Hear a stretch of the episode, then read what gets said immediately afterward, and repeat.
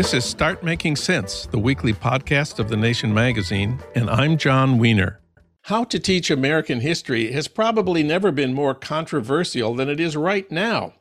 Since the Black Lives Matter protests of summer 2020, at least four states have required Black history to be part of the curriculum, and seven more have established new courses on Native American history or Asian American history.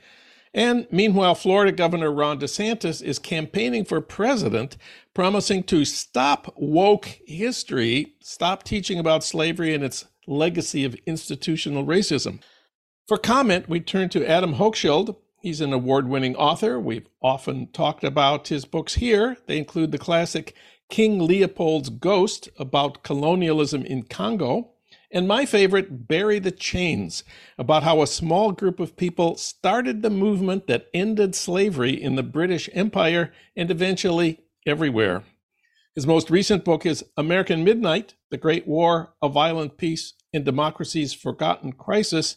And he's a contributor to the New York Review, where he wrote recently about competing versions of American history. We reached him today at home in Berkeley Adam Hochschild, welcome back. Thank you, Jon. Well, remind us about Florida's Stop Woke Act and similar laws in other states. What is their declared objective? Well, all over the country right now, we have the right wing sort of testing out different parts of the cultural battlefield.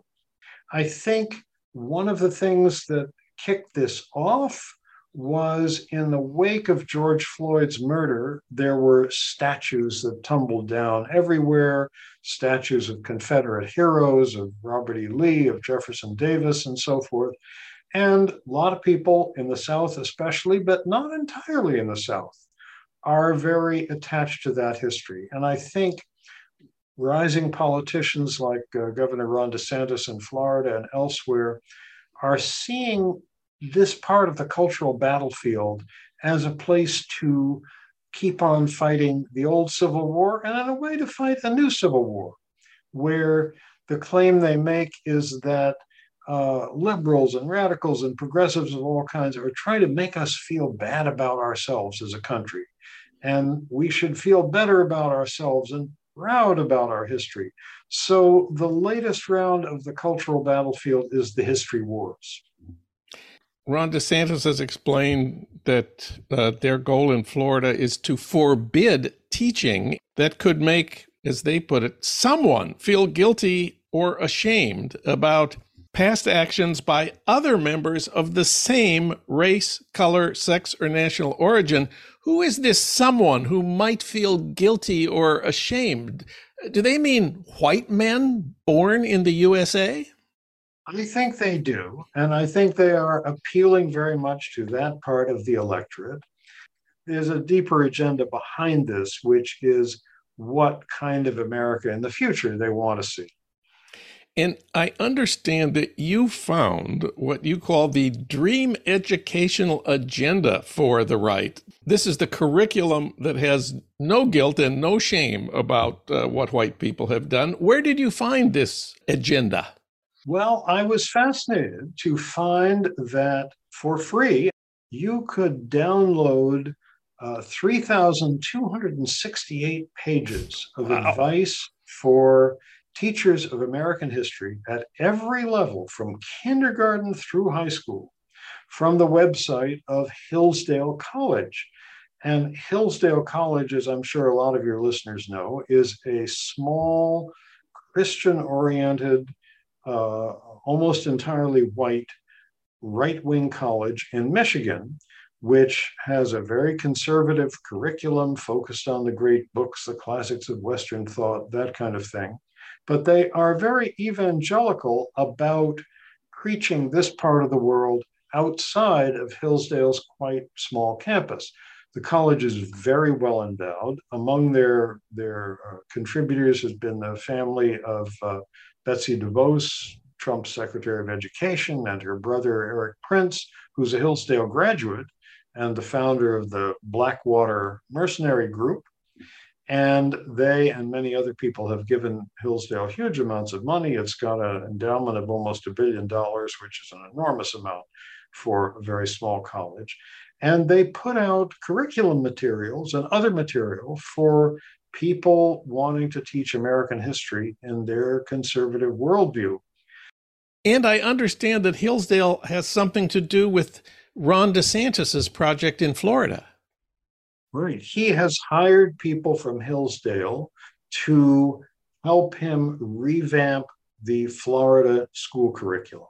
And so Hillsdale is sort of his intellectual consigliere in uh, trying to revamp Florida's educational system. Well, you've read the 3,000 pages of the Hillsdale American History curriculum. Just want to ask you about some of the, the flashpoints uh, here. What do they say about slavery? To their credit, they acknowledge that slavery was a bad thing oh, and God. that it could be very brutal okay. and cruel to the people in it. Uh, but they seem to go out of their way to soften it in a couple of interesting ways. For instance, even though they announced, they made clear that slavery was very cruel uh, to the slaves, they said nothing about the systematic, widespread rape that was associated with American slavery, as indeed in slavery, with slavery in almost any country where it's been practiced. So Thomas Jefferson's name is mentioned hundreds of times uh, during these thousands of pages, but Sally Hemings is never. They also soften it in other ways. Uh, this 1776 curriculum, which is what these thousands of pages of stuff is called, uh, urges teachers to, and I'm quoting, consider with students the significance of the Constitution not using the word slave and instead using the word person. Refusing to use the word slave avoided giving legal legitimacy to slavery. The use of the word person forced even slaveholders to recognize the humanity of the slave. Sean Wilentz wrote a book in part about this sentence in the Constitution and how it got there. We've talked about it on this show. It is true that there was a huge battle at the Constitutional Convention about whether to use the word person instead of the word slaves. And the slaveholders, of course, fought bitterly to prevent this from happening because they saw what the New Englanders were trying to do. But it certainly did not force slaveholders, as the Hillsdale curriculum says, to recognize the humanity of the slave. Absolutely. And of course, a lot of other things in the Constitution, like the Three Fifths Clause and the Fugitive Slave Clause, in fact, does force not just the slave states, but the other states to recognize those human beings as slaves and not as people. And what does the um, 1776 curriculum say about Native Americans? It says the contact between indigenous North American and European civilizations resulted in both benefits and afflictions for natives and colonists alike and was troubled by many misunderstandings. Oh, man. it was a hard time for both of them. It was. You could almost say there were many misunderstandings between Hitler and the Jews. There I mean, were, really. Yeah, that's true. And then more recently, uh, what do they say for example, about FDR and the New Deal, which is sort of the model for progressives today about what government might be able to accomplish someday soon?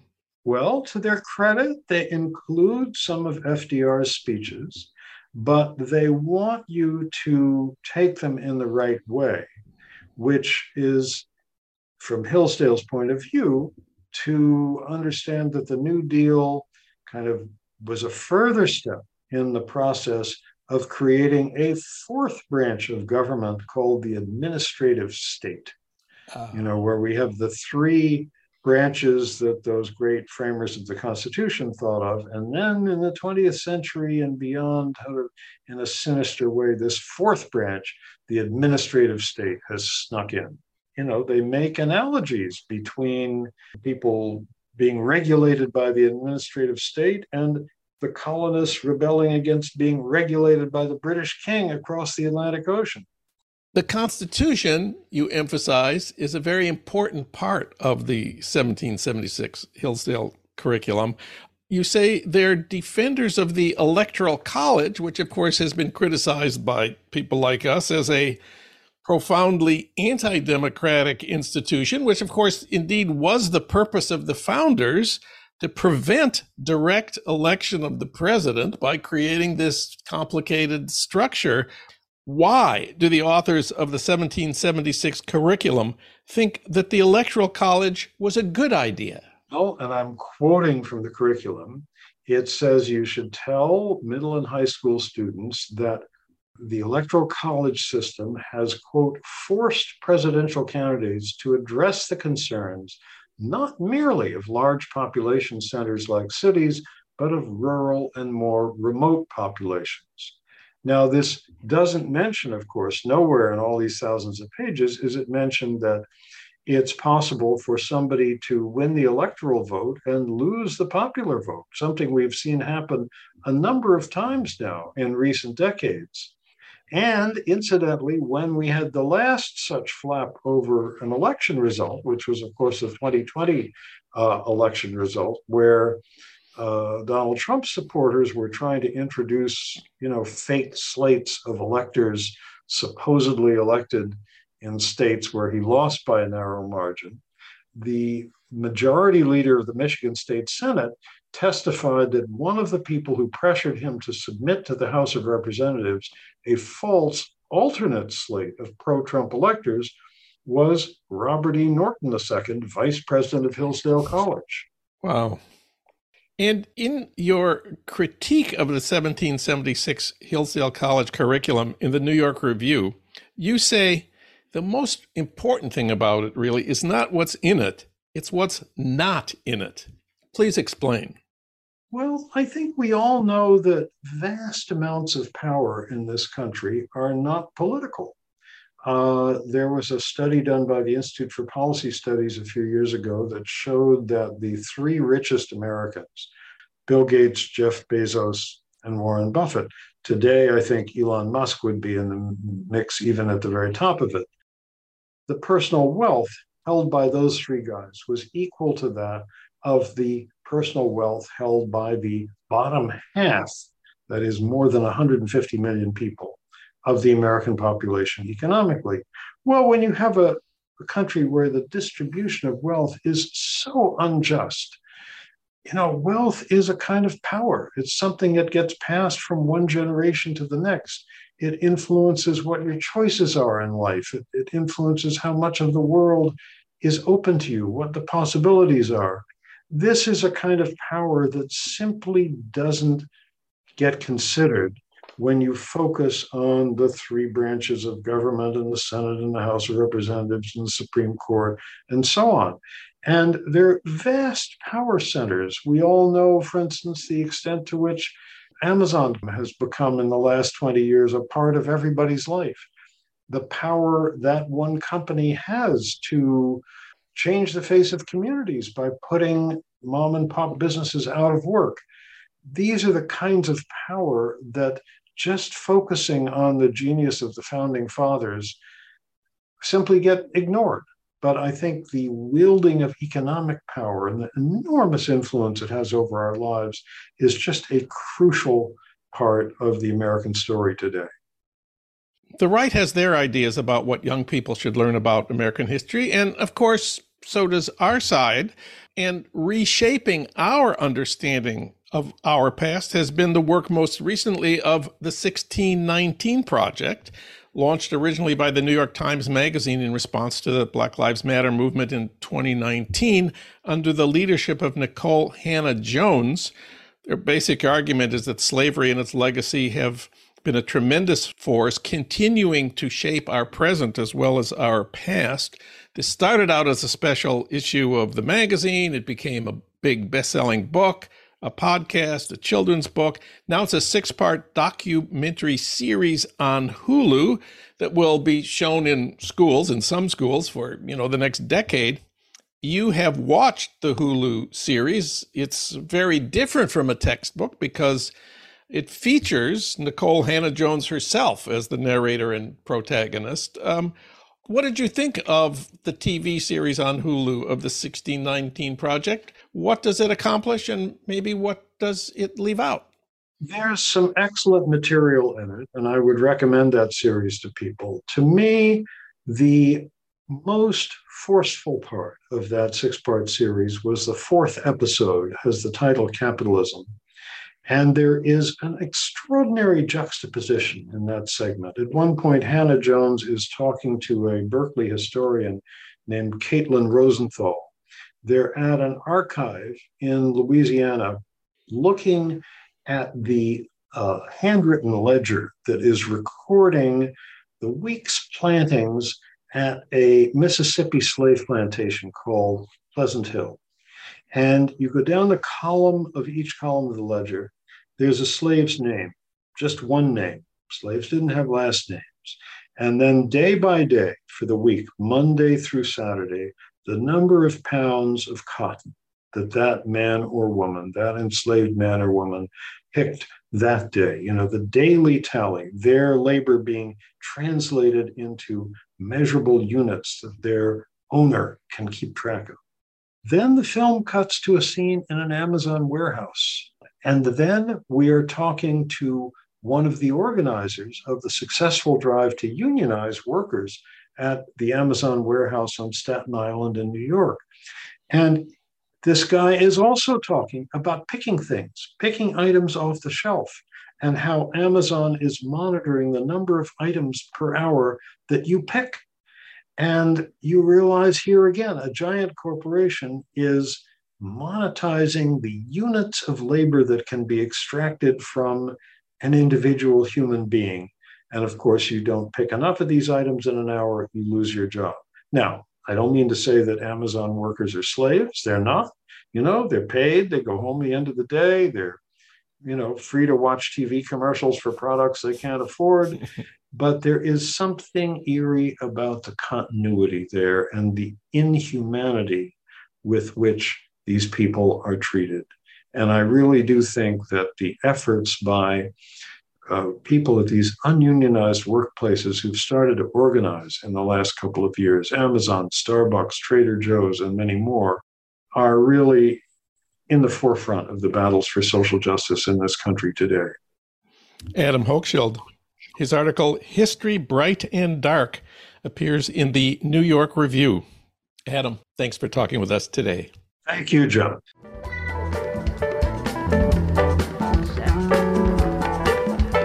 You've been listening to Start Making Sense, the weekly podcast of The Nation magazine. You can hear more interviews like this one at thenation.com, and you can subscribe to Start Making Sense at iTunes Podcasts, Pocket Casts, Stitcher, or wherever you get your podcasts. I'm Jon Wiener. Thanks for listening.